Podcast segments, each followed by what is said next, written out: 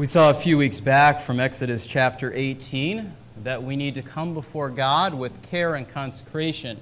However, the context of that passage was the one time coming before God at the mountain at Mount Sinai. And so, what we're seeing in these passages, in Exodus 25 through 31, in these chapters, is a laying out of the pattern for what it was to look like for the Israelites to dwell with God and for them to serve God, specifically in Aaron and his sons and those who would later serve as priests. What does it look like to come before God regularly? Who should do it? Where should this take place? In this passage, we're going to see that the answers to these questions were that they were to gather at the tabernacle, that they were to gather before God regularly, and that the ones who were to serve them were the sons of Aaron, Aaron and his sons, and their descendants after them of the tribe of Levi. We also see, I think, for ourselves today that God is not looking for passive observers in worship, but as we look at these patterns that He laid out for the people of Israel in the Old Testament, we're going to see that in the New Testament, God is looking for people who will prepare to serve Him in holiness as He dwells among us. But there has to be this preparation. We're going to see in a few more weeks in Exodus uh, 35 through 40 the idea of them actually carrying out these instructions that God is giving them. But right now, God is laying out the instructions. There's this idea of preparation and getting ready for all the things that are going to take place. What does it look like to prepare for God to dwell among you? What is the point of it? Well, the first reason is so that he might so that you might know him. And we saw that even at the end of the passage that was read this morning, but it starts even earlier in chapter 25. Exodus 25, verse 8. Let them construct a sanctuary for me that I may dwell among them. And then the verses that Mike just read I will dwell among the sons of Israel and will be their God. They shall know that I am the Lord their God who brought them out of the land of Egypt, that I might dwell among them. I am the Lord their God. And so, what we have here is a continuation of the story that started at the beginning of the book of Exodus, right? They're in Egypt, they're in slavery to the king of Egypt, and God is going to deliver them. But God's not delivering them just so they go on a trip, and God's not delivering them so that they go on a trip just so they get in the land, and then they do exactly in the land what they had done in Egypt. God is communicating to them that the point of all of this is that He would dwell among them, that He would be their God, that they would know that He was there with them. And one of the ways that God was going to accomplish this was by the building of a tabernacle, a place of worship to himself. Later, we'll see in the Old Testament there's the temple. And then, of course, today there is no temple, there is no tabernacle. We'll look why that is in just a moment. They were to know him as he dwelt among them, and they were to know him as he revealed more about himself at the mercy seat. Chapter 25, verse 21.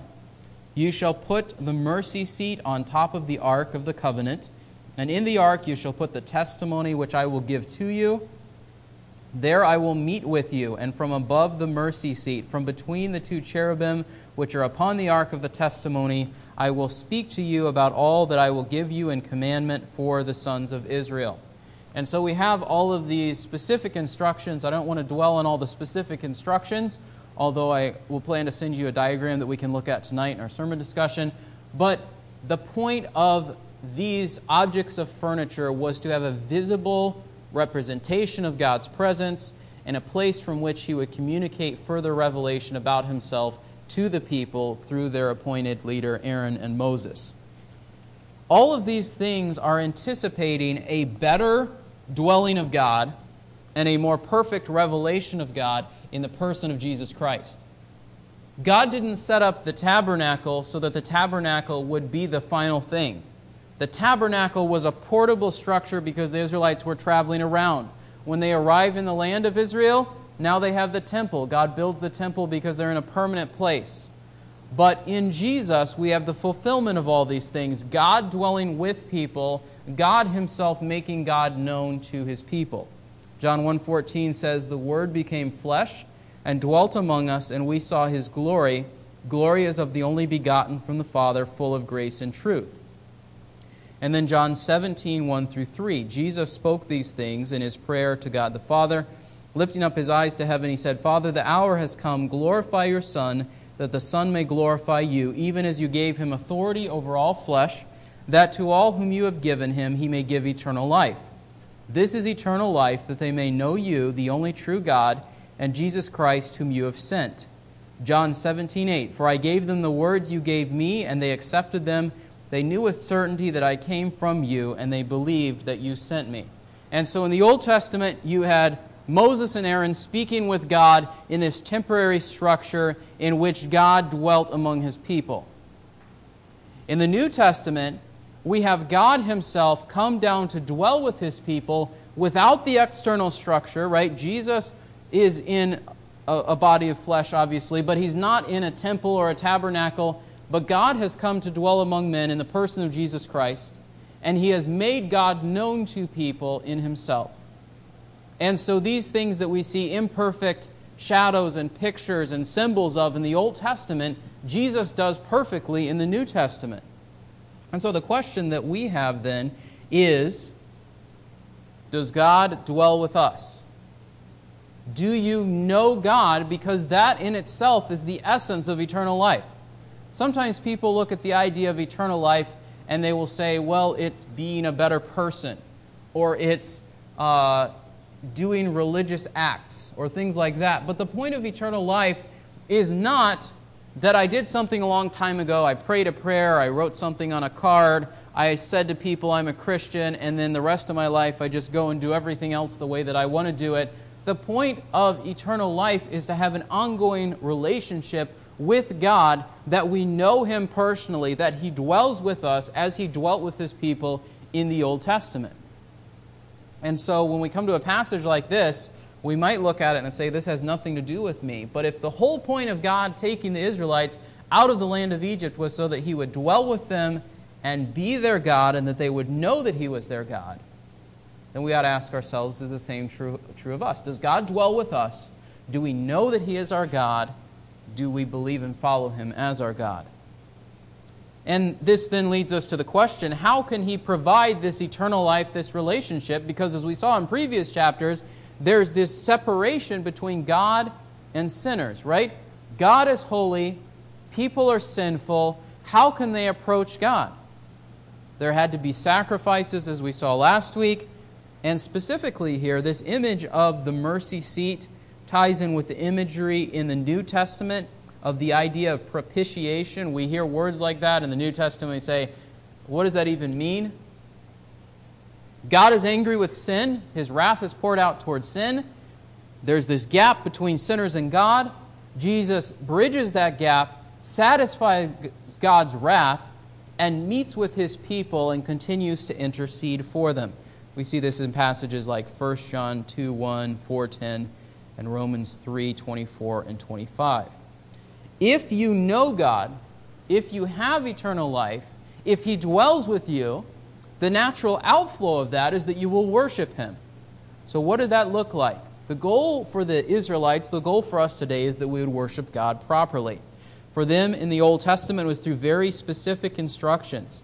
Exodus 25, verse 9, he says, According to all I will show you, as the pattern of the tabernacle and the pattern of all its furniture, just so you shall construct it.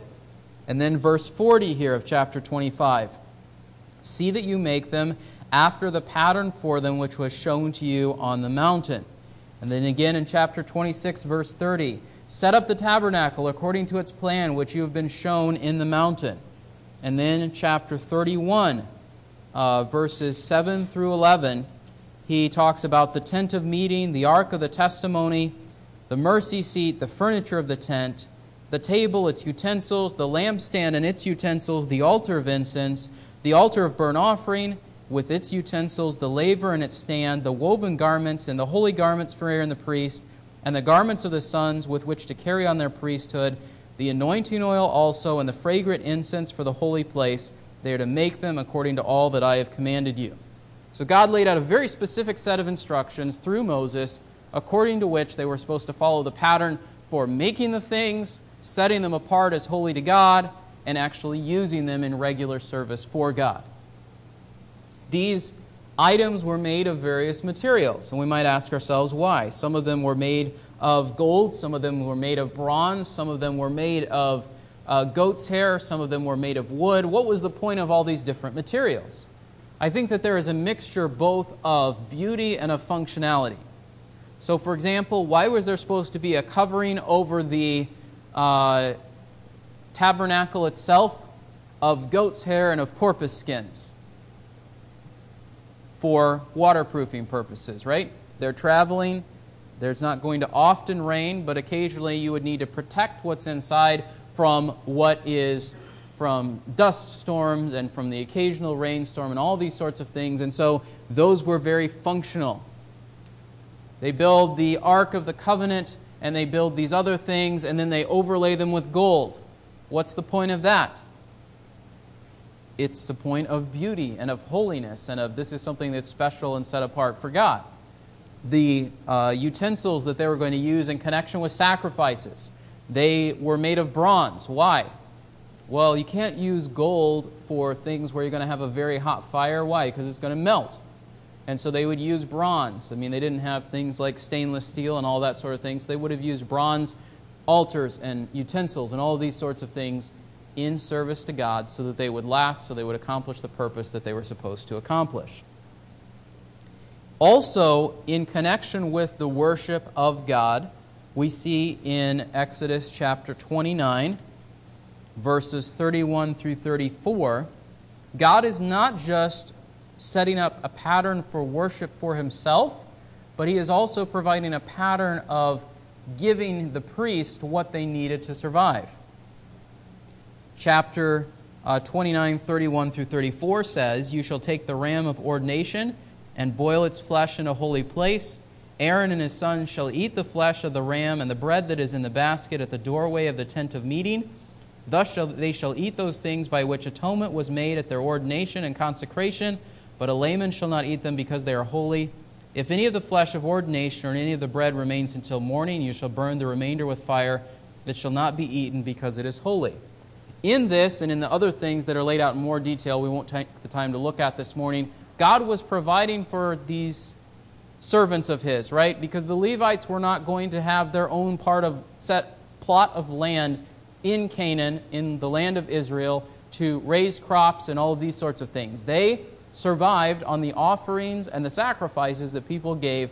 And God set aside a portion of those things, not just for his own service, but also for them to have what they needed for food and for provision. This worshiping Him properly also involves certain things being set aside to God that could not be used generally by the people. Uh, we see this with regard to anointing oil and with regard to incense. In chapter 30, verses 31 through 33, he talks about the, the making of this oil for anointing. And he said, You shall speak to the sons of Israel, saying, This shall be a holy anointing oil to me throughout your generations. It shall not be poured on anyone's body, nor shall you make any like it in the same proportions. It is holy, and it shall be holy to you. Whoever shall mix any like it, or whoever puts any of it on a layman, shall be cut off from his people. And then he talks about making incense, verses 37 and 38. The incense which you shall make, you shall not make it in the same proportions for yourselves. It shall be holy to you for the Lord. Whoever shall make any like it to use as a perfume shall be cut off from his people. So there was this idea that there were certain things mixed in certain proportions that were set aside wholly for the service of God in the tabernacle, and the people were not supposed to do something different. Uh, we'll see this later in the story of Korah. He offered strange incense, strange fire before God, and God wipes him and all of his household out. Why? Because he violated these instructions that God had established. The people were not supposed to take the things that were used for the temple or the tabernacle and use them for their own purposes, right? And these were supposed to be wholly set apart for God. The last example of this we see in Exodus 31 12 through 17 that the people were supposed to follow the pattern of the Sabbath. I'm not going to go into that this week because we've talked about it in previous weeks, but this command, this idea is repeated for them uh, by God. As we come to the New Testament, we see the tabernacle, right? And it was supposed to be a place of worship according to very specific instructions. And one of the challenges that we have is bridging the gap from that time to this time. There was a tabernacle and later a temple. We have a church building. Is the church building the tabernacle or the temple today? It's not. So we have this, this, this, tension because I don't know if this was the case for you, but when I was little, there was sort of this sense you weren't supposed to run through the auditorium, right? And sometimes people would say something like, well, this is where we meet with God, so we shouldn't you know, treat it like it's uh, a common place. So let me ask you this question Is the place where we meet with God holy because the specific building itself is holy, or because of God's presence in it? Think about in Exodus. Was that bush that was burning with fire holy because it was this bush in this place? Or was it holy because God's presence was there in it? Was the tabernacle a building that was holy in and of itself, or was it holy because of God's presence in it? These are important questions for us to wrestle with because we can have an almost superstitious perspective on what we do in the church service and the place where we meet and all of these sorts of things. And we need to recognize what's changed from the Old Testament to the New, but also what maybe we've under, misunderstood about the Old Testament in terms of God and holiness and places and days and those sorts of things. Today, does God dwell in a building? No. Ephesians 2 and other passages like it have this imagery in which it describes that God dwells in and among his people, which honestly was true in the Old Testament, but there was also this visible place where God would meet with them. Now we don't have one specific place that we have to go to where God will meet with us. We don't go to Jerusalem to meet with God. We can meet with God here. We can meet with God in our homes.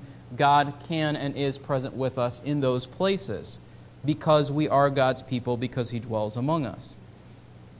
But Paul points out in Acts 17 the God who made the world and all things in it, since He is Lord of heaven and earth, does not dwell in temples made with hands nor is he served by human hands as though he needed anything.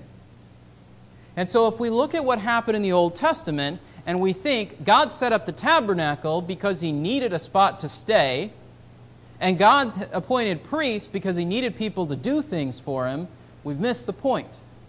Because, as Paul points out for us, God has never needed a place to go, He is everywhere. And God has never needed people to do things for him. He is independent of them, and he is all powerful. We might then take that to an extreme and say it doesn't matter where we go or what we do or, or whether we serve God because he doesn't need us and he doesn't care about that. That would be taking it too far. Why? Because the same principles from the Old Testament, where God laid out very specific instructions here's how to build it, here's how to set it up, here's what to make it from, we see in the New Testament as well.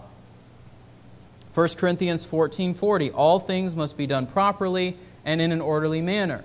God still cares about order instead of chaos in the context of worship, right? And so it's not a matter of God cared about those things then, and now He doesn't care what we, can do, what we do, and we can just do whatever we want. But there is a degree to which external symbols have been moved from being visible things on the outside to being more inward realities, which was God's goal all along, that the outside would match the inside and vice versa. But sometimes the Israelites got stuck on the outside things. So, uh, for example, they would talk about making fringes on their garments, or would talk about uh, binding little portions of God's Word on your forehead or on your hand, right?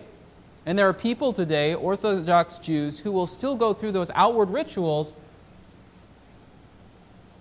but most of whom have no relationship with God. And the same could be true of us. We could look at these external rituals in the Old Testament and say we're going to do the external rituals today, which would be wrong on a number of levels. If we do the sacrifices, we ignore that Jesus sacrifices once and for all. If we do the outward garments of the priest, that's not our role. We're not the high priest. We don't have to put on all the things that are described for the garments of the priest in uh, chapter uh, 28 and 29 because Jesus is our high priest. So we don't have to put on all those things externally. But we still have certain attitudes and actions and ways that we're supposed to behave before God. We'll get more to that in a moment. 1 Timothy 3:15. Paul was concerned about how we lived and served God when he says something like so that you may know how to conduct yourself properly in the household of God. So he gives Timothy instructions for how the church is supposed to work and function because he wanted things to be done properly and in an orderly fashion in a way that would honor God. But it was not primarily about the place that they met or all of the logistical details of a service, right? He was more concerned about how they lived in all of life. We'll talk more about that in a moment. And to further make the point that God does not need a temple to be God and to be served by his people. In the book of Revelation 21 22, as we looked at a few weeks ago, I did not see a temple in the city because the Lord God Almighty and the Lamb are its temple. And so we move from the Old Testament, where these external, visible representations of God and who He is, to the very end of the record of Scripture, in which there is no temple, God Himself is there. And there is no uh, priest where only one person comes before God. Jesus Christ is that high priest. And there are no divisions between laity and clergy and all of these sorts of things. All of God's people come before Him and serve Him and worship Him in holiness. And that's what the arc of Scripture, the, the, the story progression of Scripture, is getting at. That's the ultimate goal. So, you need to prepare to come before God as He dwells in you, but you need also prepare to serve God. It was not enough for the people just to build the tabernacle, right? The tabernacle wasn't just, like I said, a, a place for God to stay, and then the people went over here and did all their own sorts of things. God required a particular kind of service from His people. Particularly in the person of the high priest, this meant coming before him in memorial and in modesty. What do I mean by that? the things that God gave instructions for with regard to the high priest were supposed to be a reminder of what God was doing in and among his people. So in Exodus 28, most of these verses will be from chapter 28 if you want to turn there. Exodus 28, verses 4 through 5. These are the garments which they shall make a breastpiece, an ephod, a robe, a tunic of checkered work, a turban, and a sash and they shall make holy garments for Aaron your brother and his sons, that he may minister as priest to me. Then, a little bit later, in verse 12, we see that part of the construction of this was to take two stones that on which were engraved the names of the tribes of Israel. Verse 12, put the two stones on the shoulder pieces of the ephod as stones of memorial for the sons of Israel and Aaron shall bear their names before the Lord on his two shoulders for a memorial. We see this again in verse 29. Aaron shall carry the names of the sons of Israel in the breastpiece of judgment over his heart when he enters the holy place for a memorial before the Lord continually. Then we come to verses 36 through 38. It talks about you shall make a plate of pure gold and engrave on it like the engravings of a seal, holy to the Lord. You shall fasten it on a blue cord, and it shall be on the turban. It shall be at the front of the turban. It shall be on Aaron's forehead, and Aaron shall take away the iniquity of the holy things which the sons of Israel consecrate with regard, with regard to all their holy gifts, and it shall always be on his forehead that they may be accepted before the Lord. And then verses 42 through 43 You shall make for them linen breeches, clothing to cover their bare flesh. They shall reach from the loins to the thighs. They shall be on Aaron and his sons when they enter the tent of meeting, or when they approach the altar to minister in the holy place, so that they do not incur guilt and die. It shall be a statute forever to him and to his descendants after him. So these things that were set apart for particularly the high priest and those who would serve closely alongside with him were designed for two purposes for memorial and for modesty, right? For memorial, this idea of the stones with the names of the sons of Israel on them, on his shoulders. He's carrying uh, this, this, this record of them over his heart as he goes before the Lord. It is a memorial. It's a reminder both for him and for God of this relationship that God has with his people.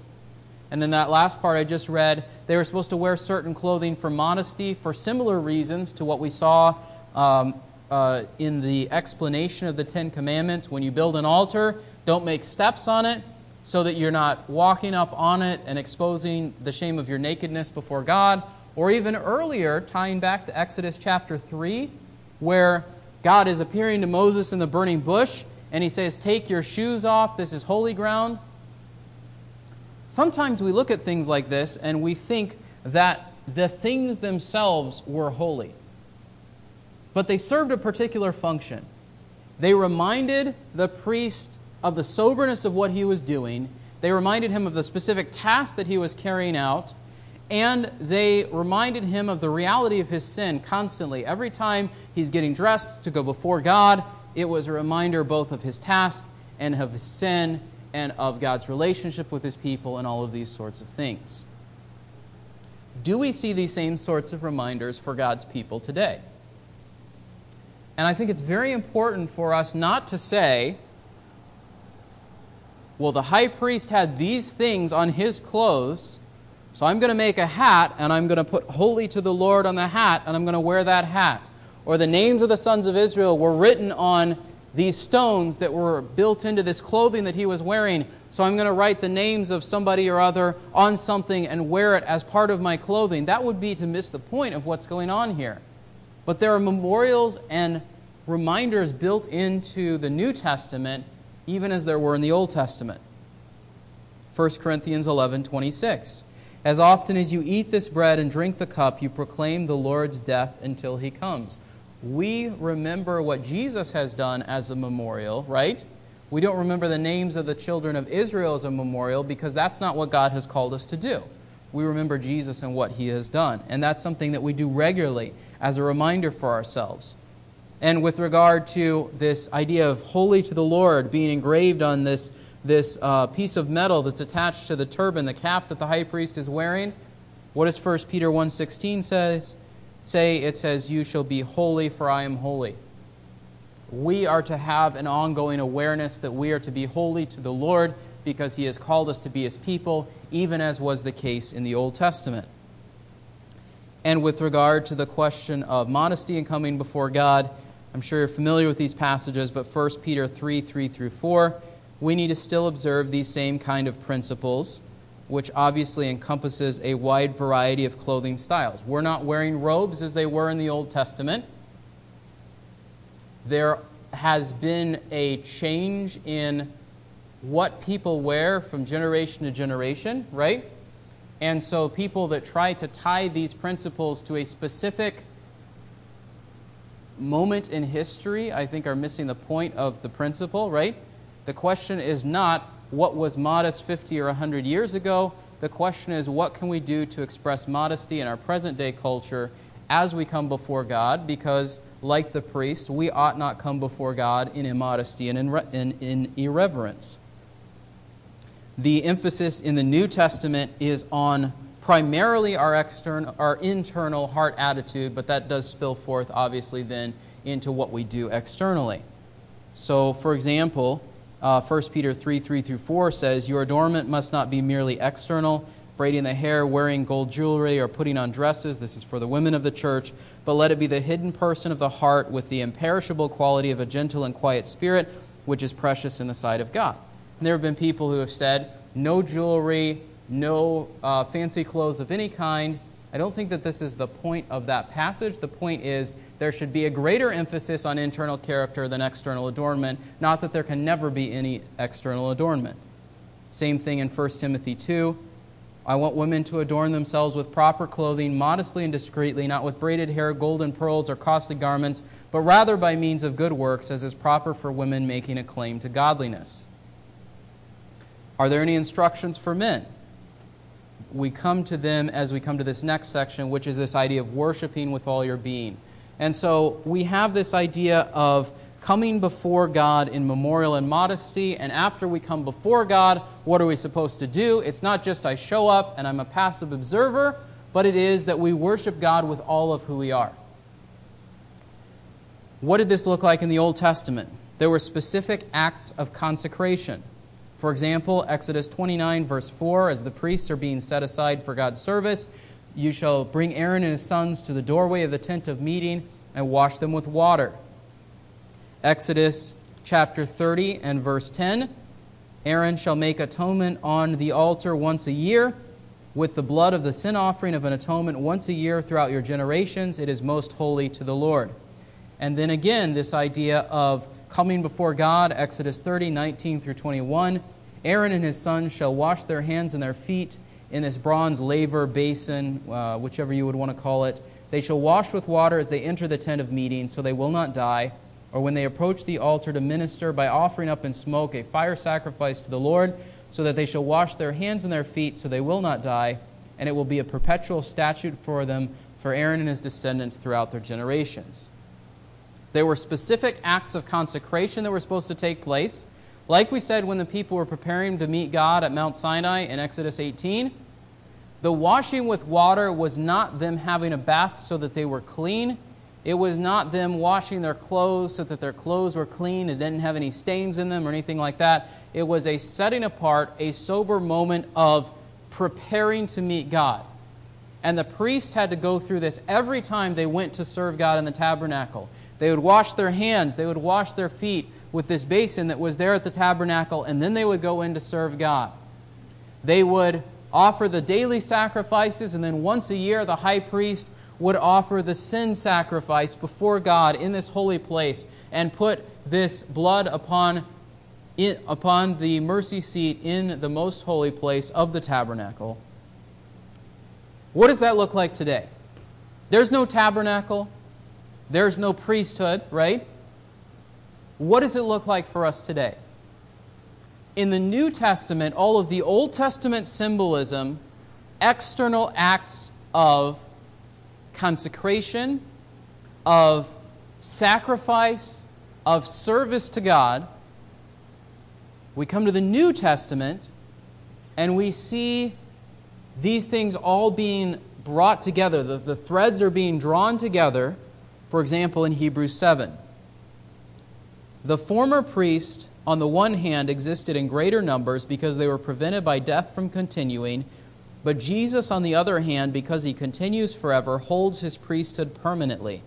Therefore, he is able also to save forever those who draw near to God through him, since he always lives to make intercession for them. For it was fitting for us to have such a high priest, holy, innocent, undefiled, separated from sinners, and exalted above the heavens who does not need daily, like those high priests, to offer up sacrifices, first for his own sins and then for the sins of the people, because he did this once for all when he offered up himself. For the law appoints men as high priests who are weak, but the word of the oath, which came after the law, appoints a son made perfect forever. The high priest had rituals he had to keep going through, and every so many years it would be a new high priest. Why? Because the former high priest would die and it would begin again, and he would serve God for a time, and then he would die. And there was this ongoing and daily and repeated ritual and sacrifice and succession. And with Jesus, all of that stops because he lives forever, so he never needs a replacement. He's perfect, so he never needs to offer a sacrifice for his own sin. In fact, he has offered a sacrifice once for all for the sins of the people that God would call to himself. And so, why don't we offer sacrifices today? Why don't we have a high priest today? Why don't we serve God in this way today? Because Jesus has become the fulfillment of all that the Old Testament pointed to the rituals and the sacrifices and the consecration and the service. And we might say, well, Jesus has done it all, so I'm good. I don't have to worry about anything, right? John 4 24. What does God call us to do? God calls us to worship Him in spirit and in truth. What did the woman at the well, what was her concern? Should we worship God in Samaria or in Jerusalem? What did Jesus say? He said the Jews were right. You were supposed to worship God in Jerusalem, but the day is coming and now is when you will worship God not in this mountain or that mountain or this place or that place, but God's worshipers will worship Him wherever they are in spirit and in truth. Because as Paul said, God's not bound by a place. God can meet with us here just as easily as He can meet with us on the other side of the United States or in another country around the world because God is in all places and God will meet with His people and dwell in and among His people, not in a specific geographical location, but wherever we are. What about the idea of service? There were priests in the Old Testament, and they went through these things day after day and year after year until they grew too old and they died. What about us? Do we serve God? We might look at all of what I've said and say, well, the sacrifices are done and the priesthood is done, so God doesn't want any more servants anymore. But think about a verse like Romans 12 1. Therefore, I urge you, brethren, by the mercies of God, to present your bodies a living and holy sacrifice acceptable to God, which is your spiritual service of worship. Instead of you being a particular group of people from the nation of Israel, taking an external sacrifice and offering it on an altar as a picture of your worship to God and serving God in that way, Paul says in Romans 12, you serve God as the priest and as the sacrifice at the same time, your entire being devoted to the service of God. And if we think about what Jesus did, that's what he did too, right? Jesus is both priest and sacrifice. Right? Behold the Lamb of God who takes away the sin of the world. Jesus is our great high priest, appointed forever by the oath of God. And so, in the same way, not to the same degree, but following the same pattern that Jesus serves God as both priest and sacrifice, you and I individually serve God constantly throughout our lives as priests, as ministers, servants of God, and as sacrifices devoted to God, consecrated to God, set apart for God's service. And so when we think about it in that way, all of the imagery of the Old Testament, I think, makes more sense and what we're supposed to do makes more sense. And there's a continuity from what happened in the Old Testament that sometimes in our emphasizing Jesus as the final sacrifice and the fulfillment of the priesthood, we've sort of kind of brushed under the rug, right? So, why is it that God requires these things of you? If the law has been fulfilled in Jesus, and if the sacrifice has been completed by Jesus, then are we still required to obey God? Are we still expected to serve God? Yes. But not through these outward external rituals.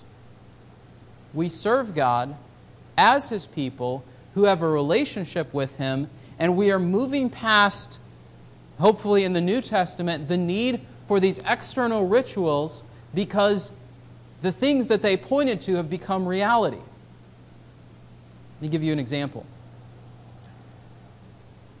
if we um, think about kids and uh, something like school uniforms, right?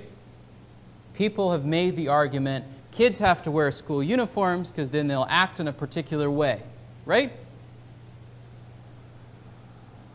When we look at the Old Testament passages, there were these structures and rituals built into their daily life to be constant reminders of what was true about God and what they were to expect about what God was going to do in the future.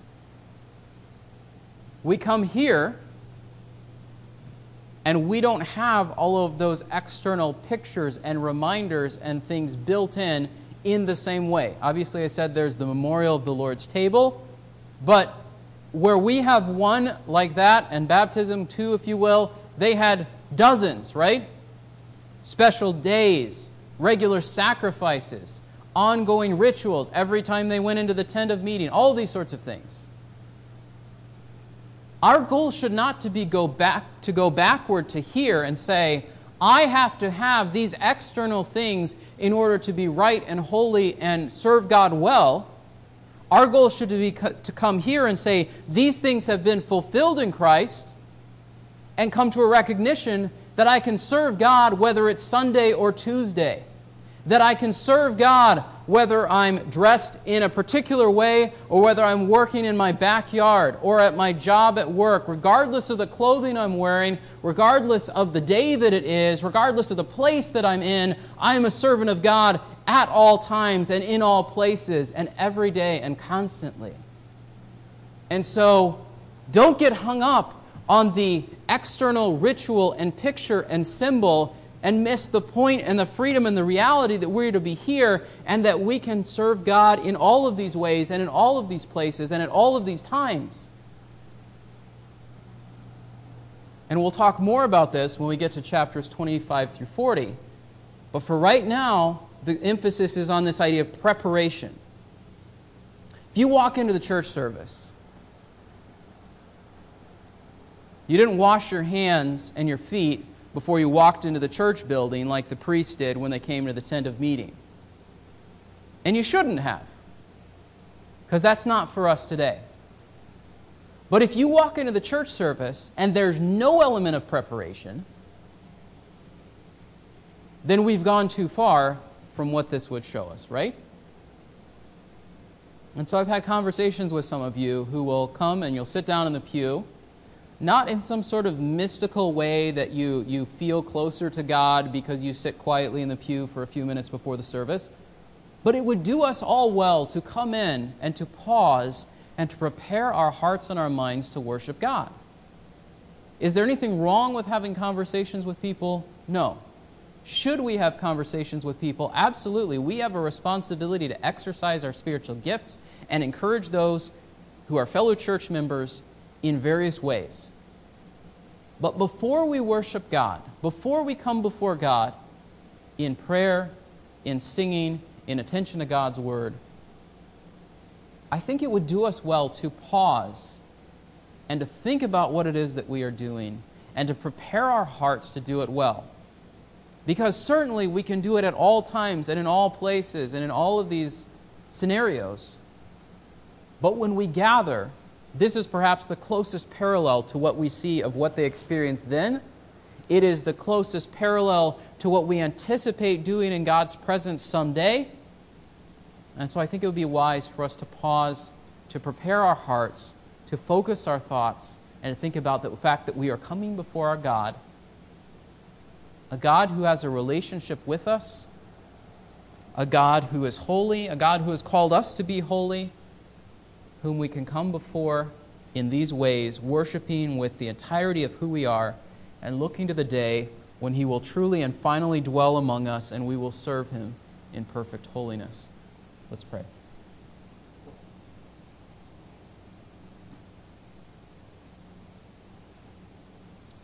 Lord, you've not called us to construct a tabernacle or set aside priests from among our number to serve you, but you have called us to prepare before we approach you. Lord, may these pictures from the Old Testament and their fulfillment in the New Testament be reminders for us of the work that you are doing on a most basic level. You desire that we would love you with all of our heart, soul, mind, and strength but we cannot separate love for you and service to you. And so, Lord, help us never to draw a harsh line between those two realities, but may our love for you be connected with and flow into service for you. Obedience to what you have called us to do, testifying of you to those that we encounter. Uh, all of these things as we look forward to the return of Jesus Christ when we will be in your presence and serve you finally and perfectly without the restraints and the, uh, the complications of sin in our lives. Help us to look forward to that day and help us to serve you well until that day. We pray these things in Christ's name. Amen.